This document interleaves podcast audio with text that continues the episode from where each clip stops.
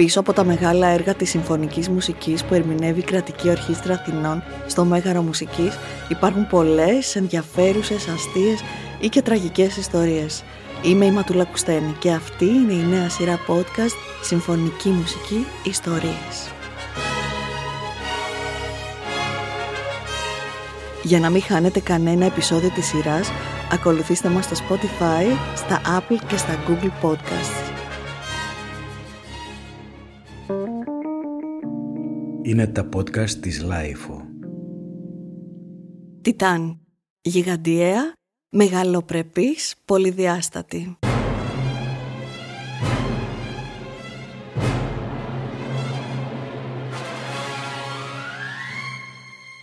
Τιτάνια ως προς τις ορχηστρικές δυνάμεις, αλλά κυρίως ως προς το συναισθηματικό και νοηματικό εύρος. Σαρωτική ως προς τη θεματολογία. Επαναστατική ως προς τη συμφωνική γραφή του Μάλερ και εργαλείο του για να φτάσει στην προσωπική κάθαρση από τα πάθη της νιώτης του. Η πρώτη συμφωνία του Αυστριακού Ρομαντικού δικαιολογεί τον τίτλο της από την πρώτη ως την τελευταία νότα και καθώς ο Μάλερ πίστευε πως μια συμφωνία πρέπει να είναι σαν τον κόσμο, να περιέχει τα πάντα, μέσα της φαίνεται να κυλά η ιδιοσυγκρασιακή του προσωπικότητα. Ίσως πάλι σε αυτή την πρώτη του συμφωνία να καθρεφτίζεται η ανάγκη του να χωρέσει και ο ίδιος κάπου, αφού όλη του τη ζωή στριμωχνόταν. Στη δίνη της προσωπικής του ζωής, στους κριτικούς που συχνά απέρριπταν τα έργα του ως υπερβολικά, βασανιστικά και βαρύγδουπα και στο κοινό που υπέμενε μεν τις ιδιοτροπίες του, αλλά έβγαινε από την αίθουσα κουρασμένο και μπερδεμένο. Στις μέρες μας, ο Γκούσταβ Μάλερ αναγνωρίζεται ως ένας από τους σημαντικότερους σύγχρονους ιστερορομαντικούς συνθέτες. Κατά τη διάρκεια της ζωής του, ωστόσο, η μουσική του δεν έγινε ποτέ πλήρως αποδεκτή από το μουσικό καθεστώς της Βιέννης. Αρχικά, τα έργα του χαρακτηρίστηκαν ως κεντρικά. Έπειτα υπήρχαν εκείνοι που έβρισκαν ότι εξέφραζαν το γερμανικό μοντερνισμό. Τελικά, μόνο κατά την τελευταία από τις πέντε δεκαετίες της ζωής του, γνώρισε ευρύτερη απήχηση.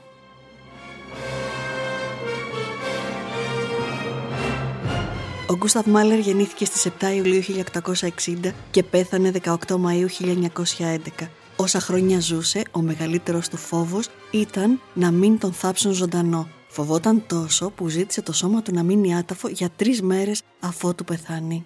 Ζήτησε επίσης να τοποθετηθεί ένα μικρό καμπανάκι στον τάφο του, ώστε αν ξυπνήσει να το χτυπήσει για να ειδοποιήσει πως είναι ζωντανός. Ήταν γόνος γερμανόφωνης οικογένειας Εβραίων εσκενάζει της Βοημίας, τότε επαρχίας της Αυστρο-Ουγγρικής Αυτοκρατορίας και νυν περιοχή της Τσεχίας. Ο πατέρας του Μπέρναρτ είχε ζηθοποιείο και αρτοπείο. Ήταν το δεύτερο από 12 παιδιά, εκ των οποίων μόνο 6 επέζησαν. Οι γονείς του Μάλερ μετακόμισαν από νωρίς στη γη χλαβά της Μοραβίας, περιοχή η οποία επίσης ανήκει στη σημερινή Τσεχία, και εκεί ο συνθέτης πέρασε τα παιδικά του χρόνια. Οι γονείς του, έχοντας παρατηρήσει το ταλέντο του παιδιού τους, φρόντισαν ώστε να ξεκινήσει μαθήματα πιάνου από 6 ετών. Άλλωστε, ήδη από τα τρία του χρόνια είχε δώσει δείγματα μια μέρα μαγεύτηκε τόσο από μια στρατιωτική μπάντα που περνούσε που το έσκασε από το σπίτι του για να ακολουθήσει τους στρατιώτες και την καρδιά του που χτυπούσε δυνατά ακούγοντας μουσική. Ευτυχώς κάποιος τον πρόσεξε και τον γύρισε πίσω στο σπίτι του. Γκρινιάρης και εργασιομανής, δούλευε ίσως πιο σκληρά από κάθε άλλο συνθέτη, όσο και αν αυτό έκανε αφόρητη τη συμβίωσή του με τους μουσικούς, των ορχηστρών, όσο και αν κούραζε το κοινό ή ευνούχιζε τους ανθρώπους του περιβάλλοντό του.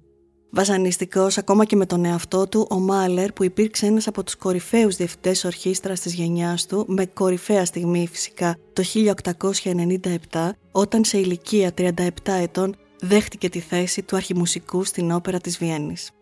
Το να πηγαίνει κανείς στην όπερα ήταν ένας θαυμάσιος τρόπος να περάσει το βράδυ του στη Βιέννη, μέχρι που εμφανίστηκε ο Γκούσταβ Μάλερ. Εκεντρικός, περίεργος και συχνά με αλλοπρόσαλη συμπεριφορά, ο Μάλερ επέβαλε απόλυτη σιωπή Ακόμα και ένας βήχας ή το θρόισμα κάποιου προγράμματος μπορούσε να προκαλέσει το αυστηρό του βλέμμα, έδωσε επίσης εντολή να χαμηλώνουν τα φώτα της αίθουσας και φυσικά απαγόρευε αυστηρά την είσοδο στους αργοπορημένους. Όσο για τα έργα του, απαιτητικές οι παρτιτούρε δοκίμαζαν τις αντοχές των μουσικών. Ο Μάλερ εργαζόταν στην όπερα επί 9 μήνες και μόνο τα καλοκαίρια είχε ελεύθερο χρόνο για να συνθέτει. Αυτούς τους λίγους θερινούς μήνες διοχέτευε όλη του την ενέργεια σε κύκλους τραγουδιών και προπάντων σε συμφωνίες. Ούτε όπερες, ούτε σονάτες, ούτε κοντσέρτα και ορατόρια. Άνθιζε μέσα στο συμφωνικό σύμπαν. Η καρδιά του χτυπούσε για τα τεράστια έργα, τα συμφωνικά. Τεράστια στην κυριολεξία και πρώτα απ' όλα σε διάρκεια. Η πιο σύντομη του συμφωνία κρατά μία ώρα και η μεγαλύτερη σχεδόν δύο. Η μουσική του δεν είναι από αυτές που αγαπιέται εύκολα, δεν ξυπνά τη διάθεση να τις ηγοτραγουδήσεις. Είναι όμως εκείνη που διαμόρφωσε μια νέα γενιά συνθετών που όπως και ο Μάλερ καταπιάστηκαν με τα ανεπίλητα ζητήματα, τις βαθιές ανησυχίες, τους σοβαρούς προβληματισμούς. Η πρώτη συμφωνία, η φύση και ο έρωτας.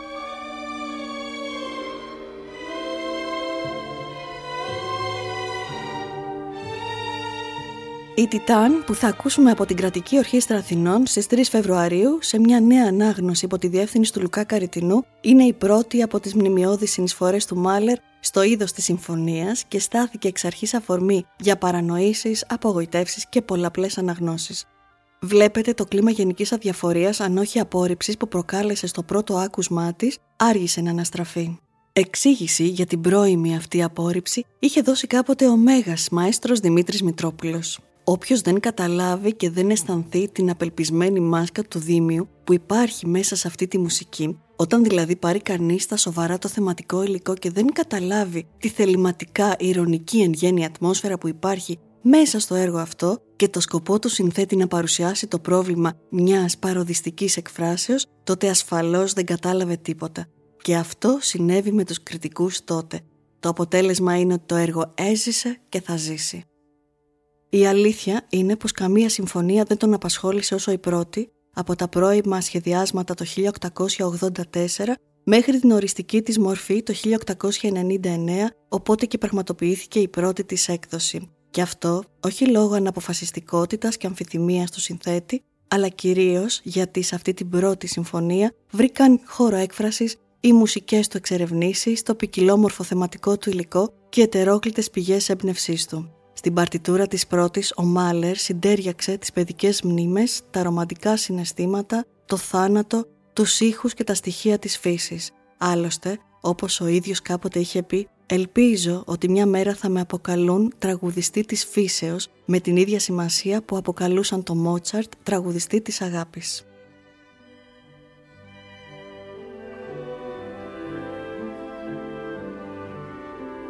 Σχόλια σχετικά με τα θέματα που έφυγε ο Μάλερ στην πρώτη συμφωνία είχε επίσης κάνει ο Δημήτρης Μητρόπουλος. Τίποτα δεν είναι τρομερότερο από την απογοήτευση ενός νέου ο οποίος μπαίνει μέσα στον κόσμο γεμάτος εμπιστοσύνη και εις τον οποίον έφνης παρουσιάζονται οι ασχήμιες και οι ποταπότητες των ανθρώπων. Ο Μάλερ ασφαλώς θα είχε προσβληθεί κατάκαρδα στα πρώτα βήματα της ζωής του και θα γνώρισε καλά το πόσο οι απογοητεύσεις αυτές είναι σαν δαίμονες καταστρεπτικοί που κάνουν τον άνθρωπο πότε ανίκανο για τη ζωή, εκεντρικό και μισάνθρωπο. Μόνο ο πραγματικά μεγάλος με μια επίμονη περηφάνεια βαδίζει εναντίον κάθε ασχήμιας, κάθε ποταπότητας, την καταπολεμάει, πληγώνεται αλίπητα και με μια σιδερένια δύναμη μέσα από εκατό πληγές ματωμένες ξαναζωντανεύει πάλι και τέλος νικά. Όσο για την παρτιτούρα της πρώτης, ο κορυφαίος αρχιμουσικός σχολίαζε είναι ένα έργο παράξενο, γραμμένο με άγρια καρδιά, γεμάτο από τολμηρότητες, γεμάτο από αισιοδοξία, συναρπαστικό, διαπεραστικό, ανώμαλο, όπως η ίδια η νεότης, ανομοιογενές στη φόρμα του και εν σχεδιασμένο με μια συναρπαστική δύναμη και πιστικότητα.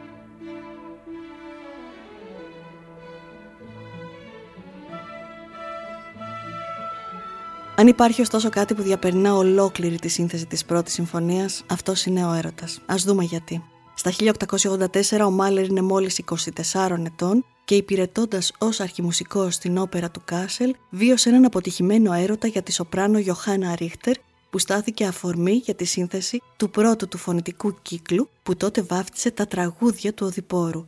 Τα θέματα από αυτό τον κύκλο χρησιμοποιήθηκαν στην πρώτη συμφωνία. Δύο χρόνια μετά, το 1886, μία άλλη ερωτική περιπέτεια, αυτή τη φορά με τη Μάριον Μαθίλδη Φον Βέμπερ, σύζυγο εγγονού του συνθέτη Καρλ Μαρία Φον Βέμπερ, φαίνεται ότι αναζωπήρωσε τη δημιουργία της συμφωνίας, της οποίας το μεγαλύτερο μέρος γράφτηκε τελικά το Φεβρουάριο και το Μάρτιο του 1888.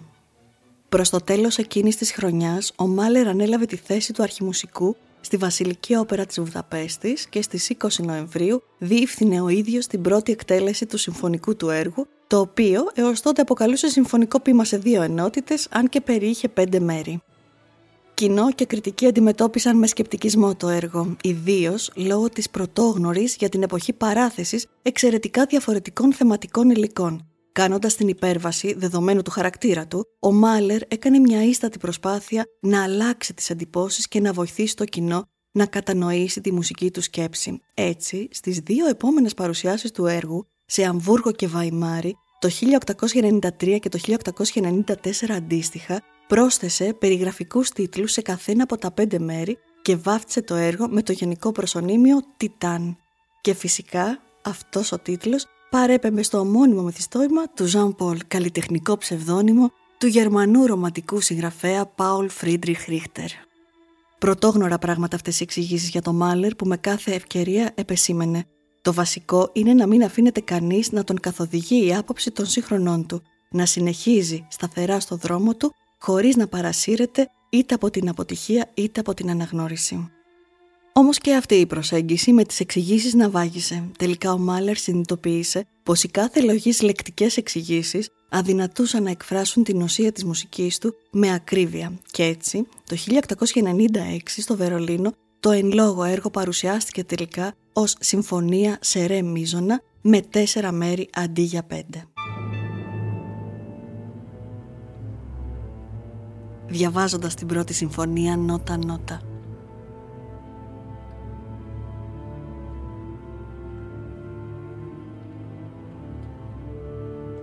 Στα πρώτα μέτρα της συμφωνίας ένα διάχυτο κρατημένο λα σε διαφορετικά τονικά ύψη δημιουργεί μια αίσθηση ακινησίας. Σαν ένα αργό ξύπνημα της φύσης, μικρά και διάσπαρτα μοτιβικά στοιχεία όπως μακρινές φανφάρες από τρομπέτες ή η χαρακτηριστική μίμηση του κούκου στα κλαρινέτα αποκτούν σταδιακά σάρκα και οστά οδηγώντας το λυρικό κύριο θέμα που εκθέτουν τα βιολοντσέλα.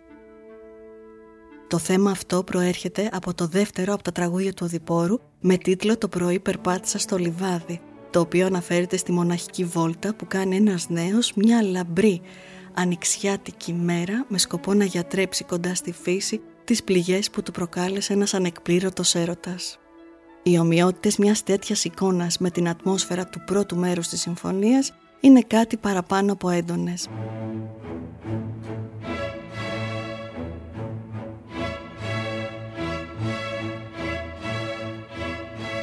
Ακολουθεί ένα σύντομο χορευτικό σκέρτσο βασιζόμενο στο Λέντλερ, έναν παραδοσιακό χορό των Βαβαρικών Άλπαιων. Εδώ ο Μάλερ παραλάσει το υλικό του παλιότερου τραγουδιού του Hans και Γκρέτε το 1880.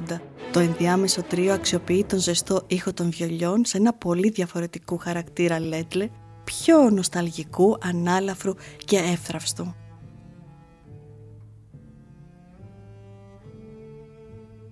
Το τρίτο μέρος ήταν αυτό που κυρίως ξένησε τους ακροατές της πρεμιέρας της συμφωνίας. Πρόκειται για ένα πένθυμο εμβατήριο, στο οποίο μεταξύ άλλων παρατίθεται με γκροτέσκο τρόπο ένα τμήμα από το γνωστό μας Ζακ στο σόλο κοντραμπάσο αλλά σε ελάσσονα τονικότητα, μουσική από μπάντες αλλά και θέματα από το τελευταίο από τα τραγούδια του Οδυπόρου. Όλα τα παραπάνω συνθέτουν μια σκοτεινή, αλόκοτη παροδία του θανάτου, εμπνευσμένη σύμφωνα με το συνθέτη από μια διάσημη ξυλογραφία του αυστριακού ζωγράφου Moritz von Schwind. Στην ξυλογραφία που έχει τίτλο «Η νεκρική πομπή του κυνηγού» απεικονίζονται διάφορα ζώα, γάτες, λαγί, ελάφια, ζαρκάδια, λεπούδες και πτηνά που παίζουν μουσική συνοδεύοντας το φέρετρο ενός κυνηγού. Μόνη παρηγοριά στη μακάβρια αυτή ατμόσφαιρα του πρώτου μέρους προσφέρουν για μια στιγμή τα βιολιά που παίζουν με σουρντίνα μια γλυκιά μελωδία από τα τραγούδια του Οδυπόρου. Το φινάλε ανοίγει με ένα ηχηρό ξέσπασμα σαν την αστραπή από ένα σκοτεινό σύννεφο. Είναι απλά η κραυγή μιας πληγωμένης ψυχής, εξηγεί ο Μάλερ. Το εκτενές αυτό μέρος εκφράζει τον διακαή πόθο για τη λύτρωση και το θρίαμβο. Μετά από πολλές σελίδες υψηλής δραματικότητας και συναισθηματικής φόρτισης, η τονικότητα της ρε μίζωνας επανέρχεται απότομα σε μια δυναμική κορύφωση.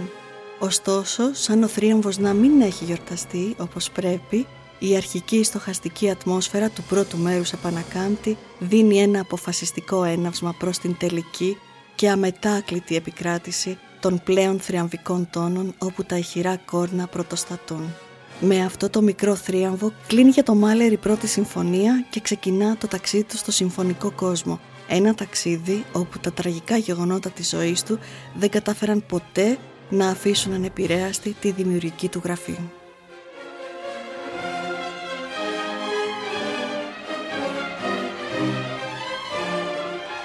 Είμαι η Ματούλα Κουστένη και αυτό ήταν το πρώτο επεισόδιο της σειράς podcast Συμφωνική Μουσική Ιστορίες, μια συνεργασία της LIFO με την Κρατική Ορχήστρα Αθηνών.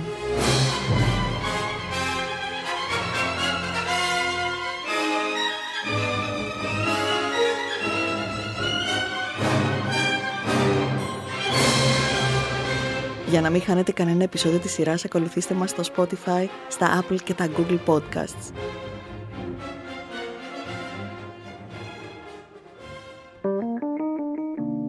Είναι τα podcast της LiFO.